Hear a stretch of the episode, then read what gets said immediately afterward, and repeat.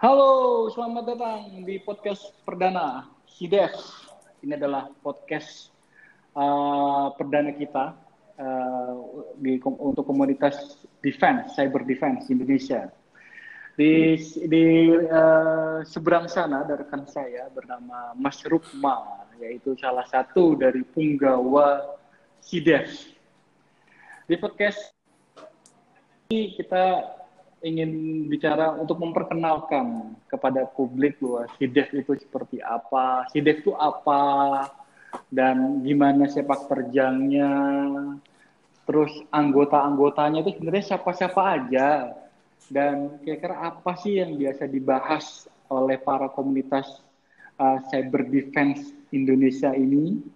Oleh karena itu, uh, Mas Rukma itu uh, akan menjelaskan. Betul Mas Rukma? Uh, kita kalau bilang menjelaskan nanti sepertinya uh, ini ya Mas serius banget ya. Oh, duh, terus apa ya? Ini? Kita agak santai-santai aja. Menceritakan. Menceritakan. Menceritakan. Oke, kita akan menceritakan. Nanti Mas Rukma akan mendongengkan kepada kita tentang siapa kerja komunitas cyber defense ini. Oke, uh, sebelumnya kita uh, Mas Rukma monggo memperkenalkan diri terlebih dahulu. Sebenarnya Mas Rukma ini sosoknya itu seperti apa? Wujudnya itu bagaimana? Monggo Mas Rukma. Saya tinggi besar, Mas. Oh. ya itu memang bawaan.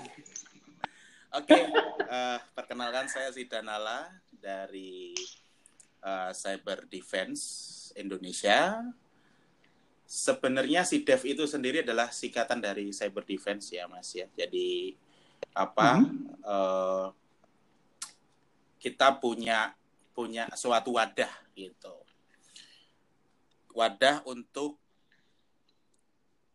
bercerita atau bertanya atau sharing ilmu ke teman terkait dengan uh, cyber defense. Nah, wadahnya itu namanya Cyber Defense Indonesia. Awal mula terbentuk tadi sempat saya scroll di ini story itu 2017 bulan Januari tanggal 20 hmm. create temnya ini ini me memang uh, apa kalau dibilang orang normal ya enggak gitu. Tapi ya memang memang karena saking supernya gitu kan. Uh-huh. karena itu jam berapa itu mas? Itu pagi mas. Jam setengah empat pagi. Uh. bayangin mas. Waduh waduh waduh. Itu nggak dimarin orang tuanya itu mas. Jam 4 subuh itu masih WA-an itu udah gede-gede mas. Oh udah pada gede-gede. Saya pikir kok nanti kok ini pagi-pagi kok masih pada chatting aja. Eh, nah uh, kalau ngomong sejarah di uh, cyber defense sebenarnya yang layak menceritakan itu uh, bisa saya bilang yang create grup lah kan gitu kan ya. Itu ada nama teman saya namanya Mas Digit Oktavianto uh, beliau penggiat juga di cyber security, lebih lama daripada saya. Kemudian ada Mas Temon dan Mas Reza. Mas Reza temannya Mas Irwan. Nah. Soalnya kita punya dua Reza nih di grup kan gitu. Oh. Oke. Okay. Sohib, sohib. Nah, awal mula saya bisa join ya awal mulanya adalah ketika saya kenal Mas Dijit gitu. Dulu uh, sekitar mungkin Agustus kalau nggak September 2017 saya ketemu Mas Dicit. Ya saya curhat intinya saya susah diskusi, saya susah bertanya dengan siapa saya mau bertanya tentang wilayah defensif. Karena kebanyakan yang saya temuin adalah ofensif. Dan terus terang saya waktu itu juga ngambil sertifikasi juga ofensif. ya lucu gitu. Tapi hmm. ilmu yang saya dapat waktu itu juga sangat-sangat membantu dalam hal operation di bidang defensif. Nah, untuk ketika saya udah join, barulah kenal Mas Temon, Mas Reza WS, Mas Wahyu yang nanti mau kita invite ya Mas Erwan ya. Ya. Uh, terus kenal Mas Er. Nah, di situ kenal sama Mas Paulus Tamba, Mas Aul yang super hmm. sekali senior. Eh, keceplosan saya. Oke. di situ Semua saya sudah, senior. saya merasa memang ternyata saya belum ada apa-apanya gitu. Karena waktu dulu itu apa yang saya dapat mungkin karena mainnya kurang jauh ya kalau orang sekarang bilang tulannya hmm. kurang adoh kan gitu hmm. nah itu memang ya yang saya tahu hanya itu. Ternyata mas setelah saya berkenalan dengan para suhu lah saya boleh bilang seperti itu ternyata masih sangat sangat sempit gitu apa yang saya pelajari dulu. Saya sangat merasa bermanfaat sekali di cyber defense uh, discussion. Lalu kemudian ketemu dengan dengan orang-orang hebat yang lain yang saya nggak bisa sebutin satu-satu ya itu aja sih kalau dari saya untuk created tadi udah saya coba jelaskan lalu untuk program nanti mungkin kalau pas udah join sama Wahyu. Ini udah sekitar 8 menitan kita, Mas. Kalau mau oh, coba iya. invite sebentar. Mas Wahyu boleh. Kita kita coba invite dulu ya langsung okay. ya, sebentar. Wah.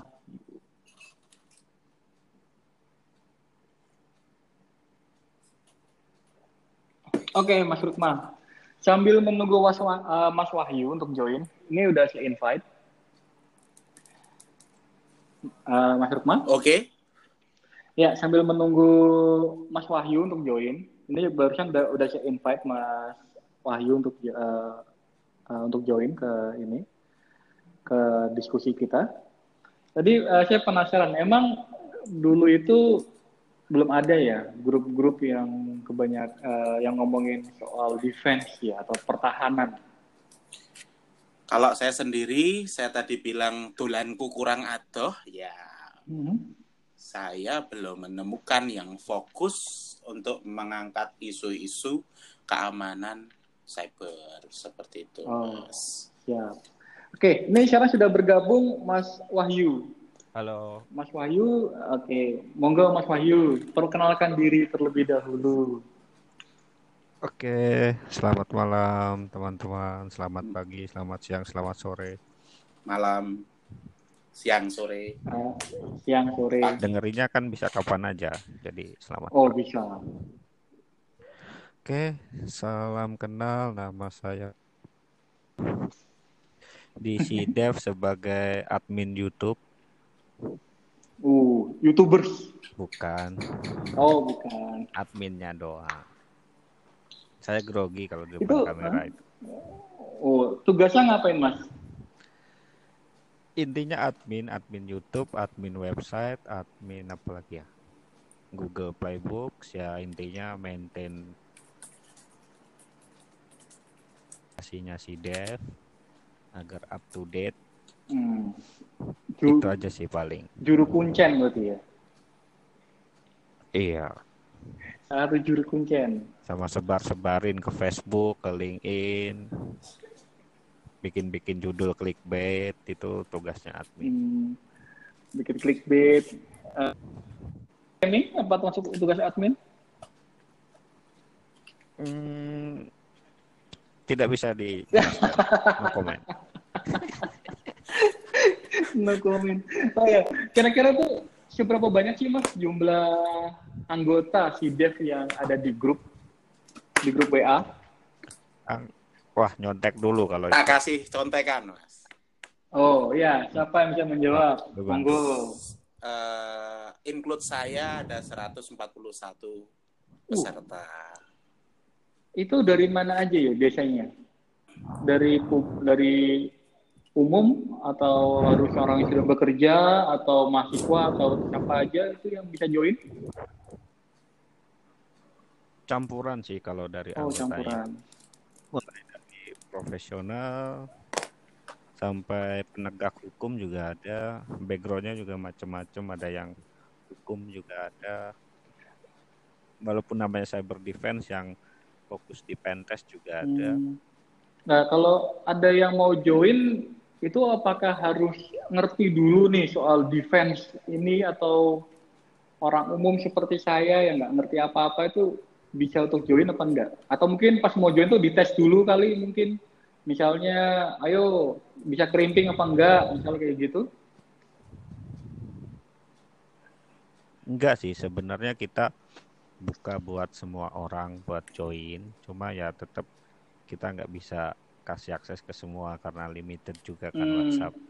Jadi kita screening dulu Uh. istilahnya di awal. boleh tahu mas screeningnya tuh Kita seperti saring. apa nih screeningnya misalnya ada saya pengen join ini an- If else yang pertama kalau cantik itu pasti wajib langsung oh masuk. Mas. gitu oh kirain kirain Iya. Itu syaratnya Mas Rukma. atau misalnya itu pesenannya atau misalnya Rukma. di di googling dulu kali ya diketik dulu namanya kalau namanya nggak muncul di Google ignore gitu kali ya atau Iya. Kita ada formnya di website. Saya taruh paling bawah, biasanya sengaja biar pada scroll ke bawah kan. Mhm. biar dibaca dulu itu ada formnya teman-teman yang berminat buat join bisa diisi formnya yang terbaru kita tambahin referral jadi sebenarnya tujuannya itu biar kenalan dulu sama anggota yang udah ada jadi nggak asal masuk jadi setidaknya ada yang kenal jadi bisa mengundang teman barunya ini Hmm. jadi diharapkan dengan ada yang kenal nggak jadi silent reader gitu loh mas cuma Oh, diem-diem gitu. aja Siap, siap. Nah, terus kalau visi dan misinya komunitas Dev ini ada apa enggak?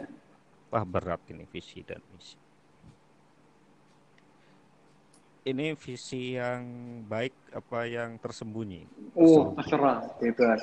Saya nggak tahu ini. Saya nggak tahu. Saya manut baik lah. Mas Rukmo mau jawab yang mana? Visi yang benar apa yang terselubung? Saya yang bener aja terselubungnya sama. Oh yang benar. Oke. Visinya ya salah satunya adalah meng- memberikan informasi atau tempat informasi wadah di mana kita bisa eh, memperoleh informasi terkait cyber defense yang memang fokus di situ. Lalu yang kedua adalah eh, lebih ke arah jaringan ya. Jadi jaringan teman, rekan-rekan yang di mana itu nantinya bisa dilanjutkan dengan misi terselubung, monggo mas. Oh, ada misi terselubung ternyata. Misi tersebelumnya nggak ada sebenarnya. Jadi sebenarnya tujuan besarnya lebih ke pengen edukasi ke masyarakat bagaimana terkait cyber security itu sendiri. Bagaimana kita Uh, Iya, bentar. berarti sepertinya sesuatu dengan Mas Wahyu. Nggak apa-apa, kita Hmm. sambung lagi. Oke, ini Maklum. biarin biarkan saja mas. Iya, nggak apa-apa, kita lanjut saja. Iya tadi. Mungkin Mas, mungkin Mas Rukma pengen meneruskan itu ada misi terselubungnya itu apa? sambil sambil kita menunggu Mas Wahyu untuk join kembali. Oh, eh, tadi ngomongin visi dulu sih itu Mas. Ini langsung ngomong misi. Ya kalau visi ya ya memperluas networking dari segi teman-teman yang memang fokus di cyber defense gitu. Lah untuk misinya kita punya banyak ini Mas Herwan. Bisa dibilang apa ya? Program ya. Bukan program. Mhm. Kalau program itu ini ya kelihatan serius ya istilahnya acara gitu ya lalu beberapa sesi ya kayak yang sekarang kita ini kan adalah salah satu apa uh, sesi yang di mana kita bisa bertukar pikiran. Nah ada meet up per quarterly sama kita punya bulletin sama quarterly di bulletin ini sudah tayang sampai 4 edisi nanti bisa dicek aja di websitenya Nah, udah masuk lagi. Nah, Mas Wahyu. Kayaknya kena sensor, Mas. Saya mau ngomong. Oh iya. terselubung tadi. Oh. padahal saya udah ngomong okay. tadi. Saya udah kasih tahu padahal, tapi kena sensor ya sudah lah. Tidak direstui buat kasih tahu, Mas. Sepertinya ada yang mau coba menghack, menghack seperti yang Mas Resi sudah ready ya kalau mau dicoba untuk join sekalian, Mas. Siap, sebentar. Ambil, lanjut Mas, monggo. Ini misi terselubungnya apa ini? Saya masih penasaran ini. Oh iya tadi, ya tadi yang di sensor ya udahlah biarin. Jadi intinya sebenarnya buat Oh, ikhlasin aja. Enggak usah.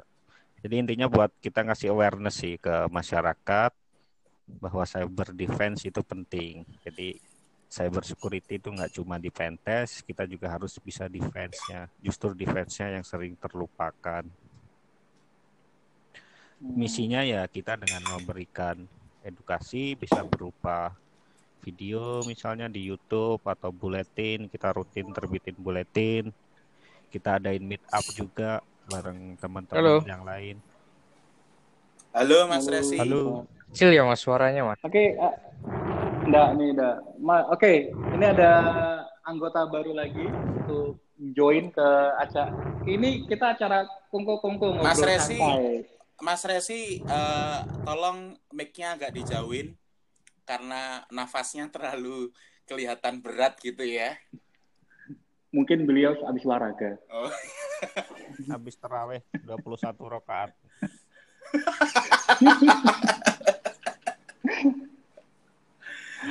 Mas Ayu monggo lanjut tadi yang tadi. Oh ya ya itu tadi sampai di misinya kita bikin konten-konten selain buat komunitas juga buat masyarakat. Jadi tujuan besarnya kasih awareness sih. Jadi kalau kata Mas Adi dari kesadaran informasi menjadi budaya keamanan informasi itu tujuan besarnya. Seperti uh, itu. Itu kata-katanya berat, berat sekali, mas itu. kayak foundernya iya. berat iya. sangat berat. itu kata-katanya mengandung birokrasi birokrasi tingkat tinggi gitu ya mas Resi offline lagi Nggak, nggak apa-apa kita masih lanjut lagi okay. tadi itu besar itu uh, titlenya kali ya mas ya maksudnya berat mas hmm? berat Oh berat, sorry. Beratnya pada titlenya. Oh, wah, wah, wah. Uh. Ayo lanjut.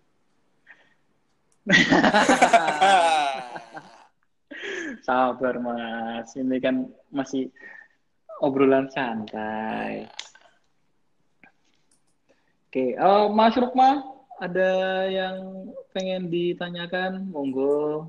Ya, nggak nanyakan sih mas. Cuman kan kan kita sudah coba kasih list ya apa aja sih yang mau dibahas malam oh, iya, ini iya, pasti. gitu.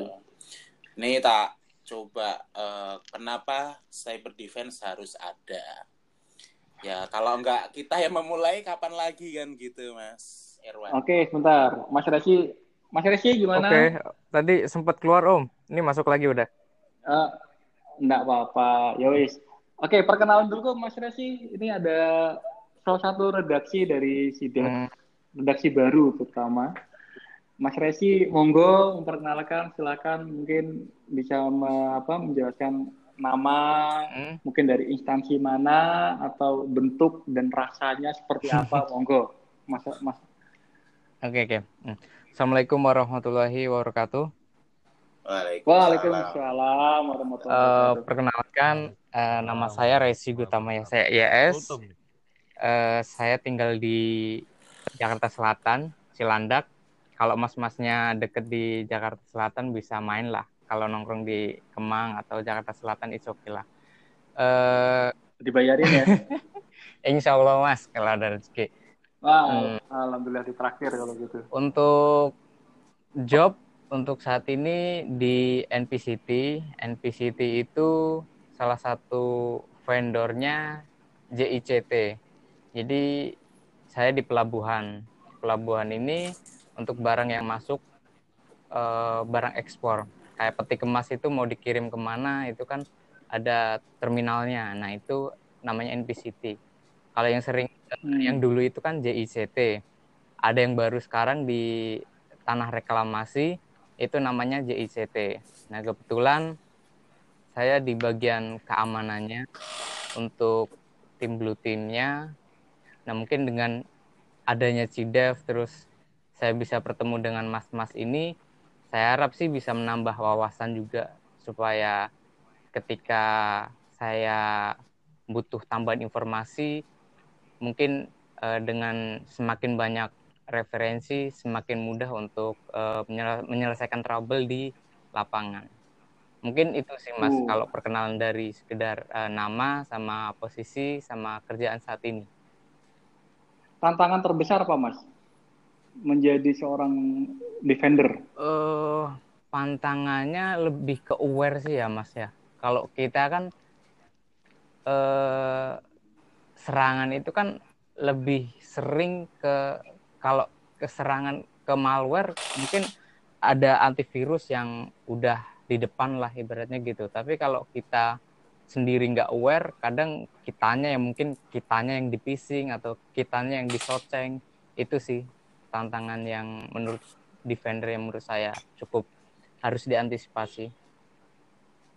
Oh, gitu. Itu pe- pekerjaan membosankan atau malah menarik gitu? Menarik sih Mas, seiring berjalannya zaman kan pasti teknologi itu kan pasti bertambah pesat. Kalau kita tidak upgrade pengetahuan kita tentang teknologi juga eh, akan berimbas negatif juga gitu. Jadi eh, ada dampak positifnya sih sama greget kalau bahas security. Wow, gregetnya itu gimana? Ada mungkin ada pengalaman yang menegangkan begitu Kalau pengalaman men- atau ya kalau pengalaman menegangkan sih dibilang menegangkan gimana ya kak lebih menegangnya ya kalau lebih ke klien mas kliennya yang lebih menegangkan kliennya pasti kliennya galak ya? ya kalau kliennya eh, kliennya lebih senior lebih sertifikatnya lebih banyak biasanya gitu mas bisa kena makan gitu Oh gitu. Oh jadi oke Mas Rukma ada tanggapan nggak nih? Ini ada masalah sertifikat-sertifikat berarti semakin banyak sertifikat berarti semakin menyeramkan ini tampaknya ini. Gimana Mas ada tanggapan? Ya tergantung mas sertifikatnya apa. Kalau sertifikatnya tanah, saya juga tercengang mas. sama ya Oh kalau itu Mas Wahyu ini sertifikatnya banyak ini pasti. Ya Mas Wahyu ya. Saya dengar sertifikat Mas Wahyu itu bisa dijilid-jilid itu. jadi buku kali ya Udah digadein mas buat resepsi. Oh udah. Oh gitu ya. Oh bisa sebagai jaminan ya. Iya. Oh, kalau gitu saya coba nanti sertifikat saya saya gadein bisa apa enggak lumayan loh. Oke, itu menarik juga ya masalah masalah sertifikat masalah masalah sertifikasi. Oke, bicara soal serti- sertifikasi, untuk di kita nih misalnya untuk rekan-rekan teman-teman yang ingin menjadi seorang uh, blue team atau defender, itu mungkin ada saran dari rekan-rekan uh, kira-kira oh mau ngambil A atau harus jadi B atau gimana gitu. Stepnya itu bagaimana sih? kalau Mas Rukma atau Mas Wahyu atau Mas Resi? Mas Wahyu dulu dah. Mas Wahyu. Oh, Mas Wahyu lagi putus. Oke, sebentar. Hmm. Mungkin Mas Resi mungkin. eh, kiat-kiatnya biar jadi blue team atau gimana ya mas ya? Eh, saya mau menjadi blue team, mau belajar dari mana? Hmm, mungkin kalau saran dari saya sih semua kan basic ya mas. kalau saran saya sih paham pahamin network dulu dari network eh, setelah kita paham beberapa network terus kita paham Linux. Itu sih step-stepnya kalau menurut saya. OS kali ya Oh, jadi- maksudnya ya. Eh, lin, ya, li- ya. mm, Linux sama jaringan itu yang basic. Ke ke depannya kan kita juga akan tahu firewall akan tahu CM akan tahu eh, honeypot segala macam. Tapi eh, awalnya Oh, kalau gitu. kita mau eh, ke blue team eh, itu kalau itu sebenarnya nyeritain saya dulu sih kalau saya belajarin dari situ dulu Hmm, gitu. Jadi harus belajar dari network, kemudian ke sistem operasi. Mm. nanti Oh iya iya. Kalau untuk Mas Rukma ada tanggapan Sa- atau ada saran? sama sih mas tinggal nanti pendalamannya karena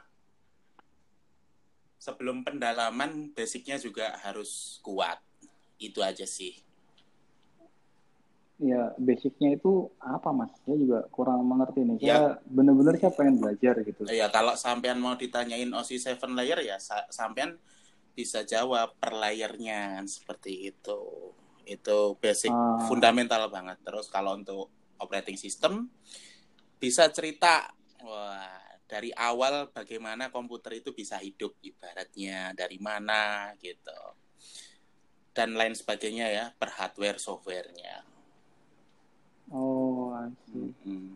Eh, Mas Wahyu? Oh ya, putus-putus dari tadi.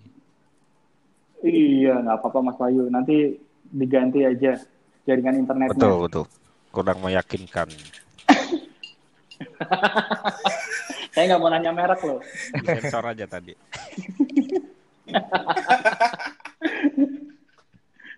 Oke, ini Mas Wahyu itu kan ada pertanyaan nih untuk untuk saran untuk menjadi seorang blue Oh, team iya. itu untuk belajar untuk di awal itu baiknya ada harus belajar apa dulu mungkin Di awal itu mending nonton film-film Mr. Robot, Pirates of Silicon Valley, mantep om yang gitu-gitu. Biar semangatnya muncul dulu, mas.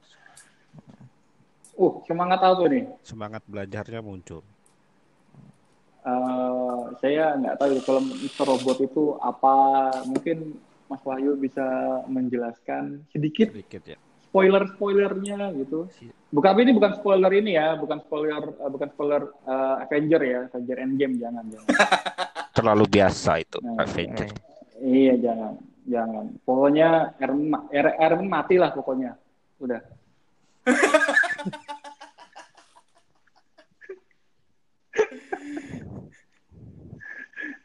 Oke lanjut. itu filmnya seperti apa sih mas Mm-mm. Jadi itu film-film hacker-hacker seperti itu salah satu ya sinetron dari US sana yang tentang hacker-hackeran gitulah. Intinya hmm. intinya hacker itu keren. Jadi mulai dari situ dulu. Nanti tinggal diarahkan. Setelah tahu hacker itu keren, mau jadi hacker enggak? Setelah tahu pengen jadi hacker, nanti diarahin. Oh, kalau mau jadi hacker belajar dulu yang benar. Oh gitu. Oke, kalau ini kan yang saya tahu kan dalam dunia security kan terbagi dua ya. Ada yang namanya red team dan ada yang namanya blue team. Red team itu dalam pengertian saya adalah seorang eh, mereka-mereka yang menyerang atau hackernya lah, atau cracker tepatnya. Eh, dan blue team itu biasanya adalah defendernya, yaitu orang yang bertahan atau orang yang ya bertahan dari serangan. Nah, itu kalau kita bicara soal hacker misalnya, hacker itu kan banyak orang tertarik menjadi hacker karena ya memang terinspirasi oleh film-film. Saya nggak pernah sih, eh, ada nggak sih film soal blue team kayaknya nggak ada ya? Atau mungkin memang blue, blue team itu tidak menarik ya? Blue team Itu blue team blue team ya blue team yang terkenal atau blue team yang atau defender yang terkenal kan mungkin bisa dihitung atau banyak kan hacker-hacker yang tobat biasanya kan menjadi seorang defender biasanya. Itu benar apa tidak? Benar setelah masuk penjara, Mas. kalau masih belum ketangkep Panjang. kayaknya Kalau belum belum akan tobat. Kasih tahu. Oh, berarti bisa ditarik kesimpulan bahwa kebanyakan blue team adalah residivis ya. Wah ya jangan gitu mas. Wajah-wajah saya nggak cocok mas, serius. Oh gitu. Loh, ini saya cuman saya cuman jaga-jaga aja loh. Mas Tadi kan- Wahyu offline lagi ya. Iya, enggak apa-apa. Tadi kan Mas Wahyu kan sempat cerita bahwa uh, apa? Uh, yang sempat masuk penjara baru jadi blue team gitu. Berarti kan kok kesannya kok blue team ini kok makin Mantan tobat. kalau mau dia iya Orang tobat. mata eh, residivis residivis residivis itu pasti blue team gitu tuh Oh. kayaknya tuh nggak enak itu kayaknya. Gini mas, gini. Kalau saya sendiri, karena pada awalnya saya eh, apa dapat job desk langsung gitu, suruh eh, mengamankan sistem. Halo. Halo? Iya? Ya, monggo Ya, monggo. oke. Jadi waktu saya masuk juga saya belum tahu term terminologi blue team itu. Pokoknya saya bisa deteksi wah, anomali atau sebuah kejadian yang mencurigakan. Itu awalnya. Jadi nggak semua dari apa dari hacker dulu itu enggak. Karena saya juga belajar kebetulan karena dapat pekerjaan ya mau gak mau kan saya harus mengerjakan kan gitu Mas Irwan. Hmm. Nah, jadi ya saya mau gak mau belajar. Baru tahu oh di situ kalau hacker itu eh, bermainnya seperti ini, mindsetnya seperti ini.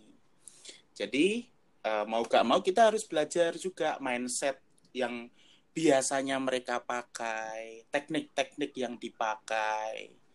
Nah, di situlah mengapa kok apa ya? Di sisi lain gini, kenapa kok kamu kamu nggak fokus ofensif aja? Ya kalau menurut saya, kalau mau jadi def- apa defender ya mau gak mau kita harus tahu cara menyerangnya dulu. Karena kalau tidak tahu cara menyerangnya dulu kita nggak bisa tahu kita bakal bertahannya seperti apa.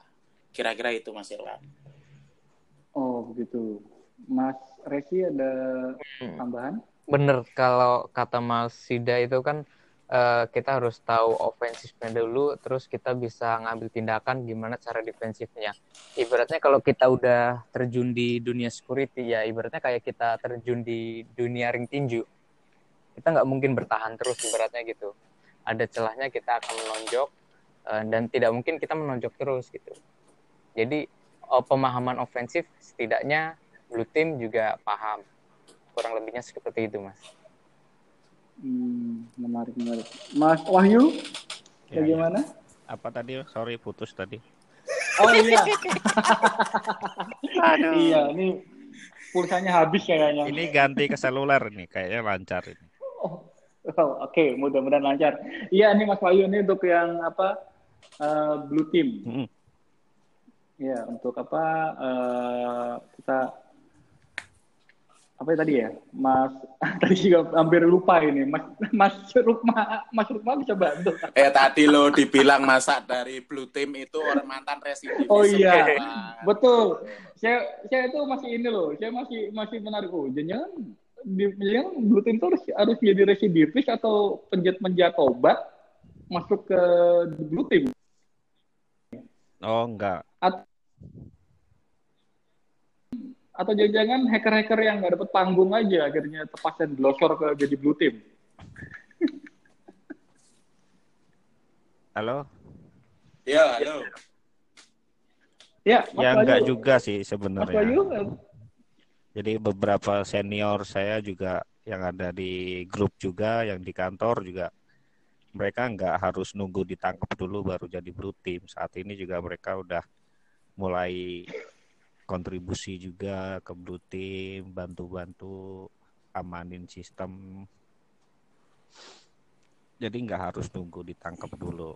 Sementara saya pribadi sebenarnya justru takut ditangkap, jadi saya nggak mau jadi hackernya, saya jadi defendernya aja. Gitu. oh, Saya tahu diri lah, nggak jak- Nah, Mas Wahyu, Nah, kalau Mas Ayu pernah ada pengalaman Wah, nangkep orang nggak gitu? itu, itu nanti konfidensial. Oh, aduh. Sebenarnya nggak pernah. Loh kan barangkali gitu. Kalau itu kan kalau mungkin bisa Hmm. sharing cerita Kita- atau apa pengalaman yang menarik waktu Sebenarnya fokusnya Team. bukan nangkap di orangnya sih. Jadi gimana kita amanin rumah kita dulu aja. Kita nggak usah concern sama yang lemparin batu, lemparin kerikil ke rumah kita. Selama kita bangun temboknya tinggi, kokoh ya, mereka bakal capek sendiri ngelemparinnya gitu loh. Hmm. Gitu. Hmm. Memang ya itulah mungkin nasib dari Blue Team ya seperti itu. Koneksinya kadang-kadang sering putus-putus. Mas.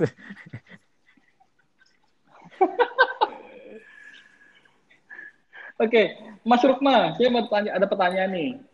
Ini eh, kira-kira sepak terjang yang sudah dilakukan oleh si Dev ini apa ya di masyarakat? Kalau masyarakat eh, Atau kontribusi, kontribusi, kontribusi di masyarakat seperti apa?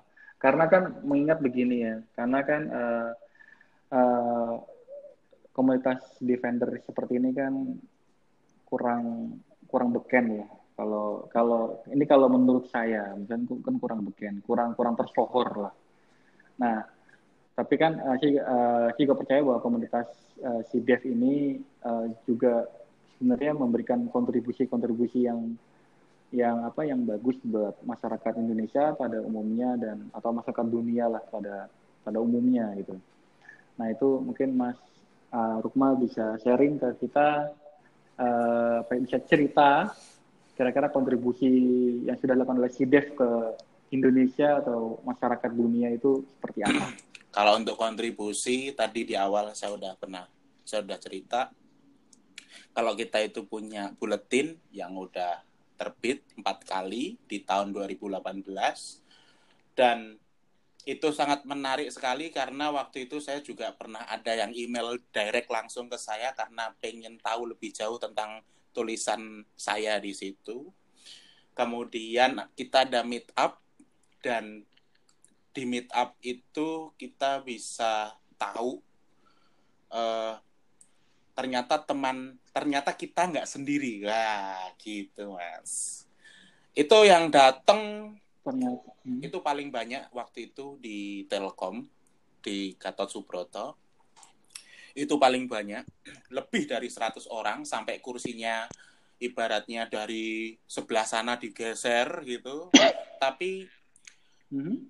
Eurovia apa Eu Euforia. Euforia. Nah, Eurovia. itu Euforia. saya sangat kaget waktu itu pas di Telkom sampai ya saya mau gak mau kan harus berdiri. Yang penting teman-teman bisa apa eh, melihat pemaparan dari narasumber waktu kita dulu di Telkom.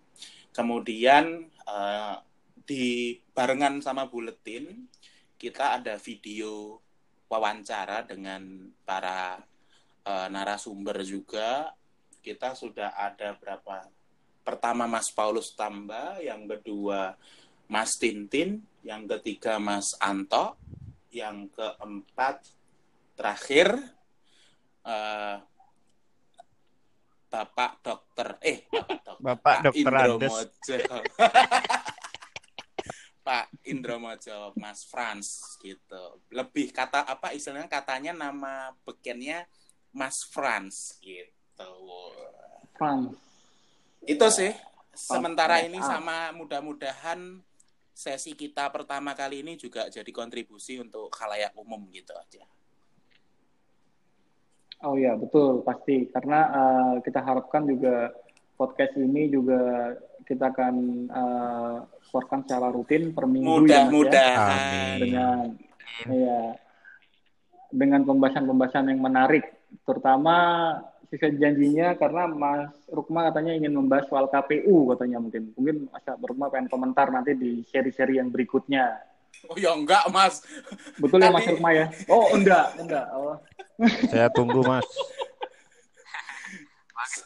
Iya, tadi soalnya tadi Mas Rukma sangat bersemangat gitu karena ingin membahas soal yang namanya cyber KPU lawan hacker gitu, Rusia. cyber, eh, cyber judulnya army. menarik KPU lawan hacker Rusia. Nah, nah, nat, well, ya itu nanti kan kita akan tunggu di seri episode podcast yang mendatang. Mas Rukma akan membawakan uh, cerita tentang gimana gigihnya perjuangan uh, KPU dalam melawan serangan-serangan dari cyber army di luar terutama Rusia. Saya, kita, kita kita kita tunggu Mas ceritanya Mas kita tunggu. Mas Rukma bawa cerita yang Saya nggak punya sepertinya ya, Mas, ya. kapabilitas di situ, Mas ya. Tolong dijaga. Saya tidak mau diciduk. Kita Iya karena memang masih masih banyak bahasan bener ya, yang lain yang bisa kita bahas selain itu, Mas. Tolong dijaga. Iya. Enggak, tapi memang benar ya Mas ya. Memang benar ya. Kalau di kita di dalam dunia security, dalam security itu kadang-kadang juga yang membuat kita tuh jadi serba serba salah ya, kadang-kadang serba salah. Eh, dan kita pun jadi lebih berhati-hati, mungkin bisa dibilang paranoid. Betul tidak? Kalau misalnya dengan kita mengetahui banyak informasi, contoh simpel, saya pengen sharing cerita aja. Uh, saya pernah ketemu dengan seorang direktur. Direktur ini adalah uh, satu threat intelligence. Dia dia uh, waktu itu saya menanyakan, waktu itu saya menanyakan tentang apa?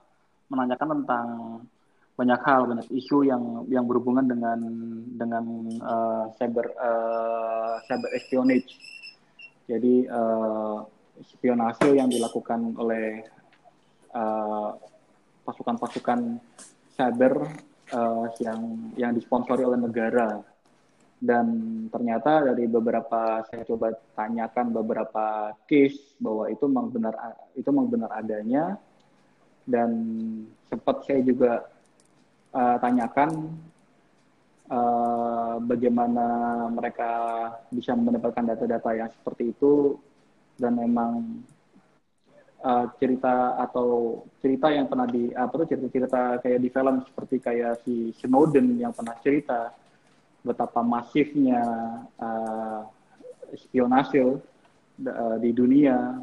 Dan itu memang ternyata memang itu, itu memang benar. Dan itu bukan isapan jempol belaka. Dan di situ kan membuat yang kita nih mengetahui jadi oh ternyata dunianya itu seperti ini ya. Terlalu param, uh, kita menjadi paranoid sendiri betul uh, ada tanggapan Mas Resi apakah itu betul apakah kita sebagai orang security dengan kita mengetahui banyak informasi yang sebenarnya ini classify atau sebenarnya rahasia atau nggak semua orang banyak orang tahu dan membuat kita jadi paranoid. Hmm, Menur- menurut Mas Resi itu bener, Mas. bagaimana? Ada pana paranoidnya sendiri. Kalau orang awam itu kan kadang berinternet asal colok, asal uh, browsing gitu. Tapi setelah saya uh, sedikit paham tentang kalau kita menggunakan browser biasa, kalau kita menggunakan uh, jaringan publik, ada kemungkinan informasi yang kita miliki bisa disadap oleh orang lain atau dari browser aja kita bisa diintip oleh uh, provider atau hacker atau ibaratnya hand in the middle lah seperti itu. Mungkin bagi saya sendiri emang berdampak sih mas. Kadang saya juga mengeduket ke teman-teman eh, dampaknya gini loh kalau kita pakai jaringan publik atau mungkin salah satunya kita asal install, asal browsing seperti itu mas. Iya, betul sekali. Uh, masih seperti itu keadaannya. Untuk Mas Lukman? Ya, kalau saya yang sering atau yang selalu saya ingat ya too much information will kill you, Mas.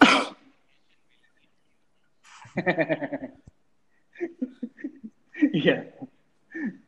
Iya, betul. Betul. Itulah kenapa itulah kenapa kadang-kadang kita sebagai tim security saja itu agak ngeri sih dalam menceritakan informasi-informasi. sih. Iya, Mas. Wahyu. Mas Wahyu. Oh ini mau ditanya. Loh, ini Mas Wahyu ini yang ini baru saya tanya, ini baru saya tanya. Gimana Pak tanggapannya? Apa benar orang IT security itu kadang-kadang itu harus ya paran eh, bukan harus paranoid, biasanya paranoid dan lebay dalam paranoidnya atau bagaimana? Saya jadi teringat quotes-nya salah satu narasumber kemarin. Dr. Andes Franz. Apa itu? Kok jadi. Andes? Dr. Andes Franz. Saya baru tahu loh kalau Franz itu. Andes. Loh. Bercanda. Peace on France, peace, peace. Oh, lain kayak nanti saya bakal sewan ke Om Franz lah. Nanti nggak ditraktir lagi kita. Kembali ke topik. Jangan. Jadi beliau bilang begini. Ya. Default policy-nya orang security itu harusnya deny all. Jadi ya kita harus bisa memilah-milah mana yang di allow, mana yang di reject atau di deny. Jadi karena semakin banyak informasi yang kita tahu, kita jadi lebih bisa memilihnya. Kalau semakin sedikit ya mungkin bisa di-share. sebagian. Mas Wahyu? Halo? Halo? Halo Mas Wahyu? Halo? Halo, Mas Wahyu? Mas Wahyu. Oh ya, Wahyu connect kok. sedang bicara tadi. oke. Lanjut Om. Halo? Halo. Ya, Sebentar. sebentar. Ya.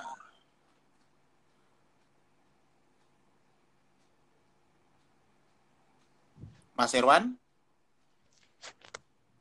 Masih ada? Masih Iya, ada? iya, oke. Eh, Mas Wahyu sepertinya mundur dulu ini karena memang koneksinya eh, nggak stabil, Mas.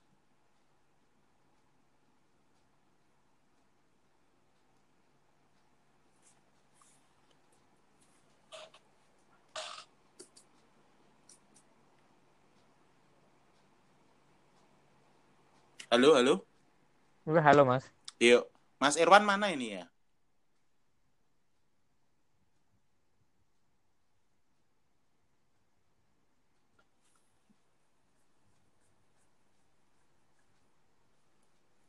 Halo? Halo? Ya, giliran aku ngomong putus pasti. Semprol.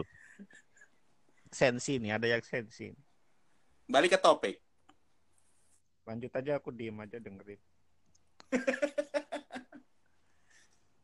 Mas Irwan, Om Irwan lagi ini kayaknya. Ke toilet. oke. Ini aja tak lanjutin ya Ayo. terkait apa eh, harapan si Dev ya. Ya mudah-mudahan dengan adanya tambah eh,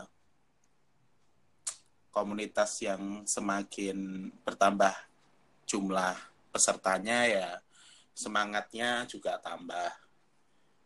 Terus bisa lebih apa ya memberikan hal positif ke khalayak umum. Itu harapan si Dev dalam tanda kurung saya kali ya. Mas Wahyu ada tambahan nggak? Mas? Saya sih simple mas. Yang diam-diam mulai sharing lah, ikutan, ngobrol, join. Biar nggak diam-diam baik. Biar nggak anyep. Biar nggak anyep ya. Oke. Mas Resi sebagai tem apa eh, member baru yang baru berapa bulan ya joinnya? Baru berapa ya satu bulan mungkin Mas. Bagaimana pendapat sampean ketika apa? Masih probation, hati-hati. Dan lolos kan ya ya. Eh, pendapat pertama sama nanti harapannya ya. Kalau pendapat eh, si Dev ini mungkin salah satu komunitas yang saya ikutin tapi berbeda. Berbedanya ya ada bulletin, ada YouTube, ada podcast, terus up-nya itu sering gitu. Nah, ini yang pendapat saya. Harapan ke depannya biasanya tuh komunitas eh, kayak soda soda susu ibaratnya. Om di awal ke depannya eh, nggak tahu eh, nggak tahu kadang nggak ada suaranya. Tapi saya harap di si Dev kita maintain. Tiap bulan kita uh, setidaknya ada yang kita share atau ada tiap bulannya yang uh, berbau education ke masyarakat umum bagi yang awam atau mahasiswa atau orang teknis murid yang lain lah harapannya maintain aja sih ke depannya mas oke okay. lumayan mantap sekali mas untuk pendapatnya Iya, sebentar saya balas Mas Erwan dulu. Suara saya tidak keluar ya. Iya. Oke, okay. uh, eh, Mas Wahyu. Ya hadir. Ini Mas Erwan sepertinya yang terjadi gangguan teknis. Oh, ini Bluetoothnya habis baterainya. Ketawa dia. Ya wes kita tunggu aja. Biasa Mas iPhone XS. Oh, oh, oh, oh. Bisa tolong di closing. Oke. Okay. Ya udah, ini udah mau satu jam. Untuk awalan sesi kita hari ini sudah lumayan uh, cukup banyak yang kita bisa bahas. Uh, next ya, minggu depan mudah-mudahan ada narasumber lagi yang bisa kita join uh, join di session ini. Lalu untuk tadi yang untuk KPU hanya bercanda saja, itu joke, jadi bukan beneran. Terus uh, ini karena Mas Irwan juga ternyata ada gangguan teknis, ini saya closing. Terima kasih untuk Mas Wahyu, Mas Irwan, dan Mas Resi untuk waktunya. Oh iya, ini Mas Dimas Surya ternyata baru sakit. Jadi belum bisa ikut join. Mungkin next week bisa ikut join. Semoga cepat Semoga sembuh. Salam. salam Mas Dimas Surya. Kirim-kirim hmm. salam berasa di radio. Iya. Sampean mau kirim salam ke mana Mas Resi? Cukup dah. Eh, mumpung dikasih kesempatan nih. Ke Mas Riyad. oh, kok Oh ngerti mas. Oh iya. Satu ini satu atap. Oh ya, kapan-kapan Mas Riyad kita undang juga untuk apa okay. uh, session di sini ya. Oke, okay, selamat malam, pagi, siang, sore. Uh, have a nice day and uh, see you in the next session. Assalamualaikum warahmatullahi wabarakatuh. Waalaikumsalam warahmatullahi wabarakatuh.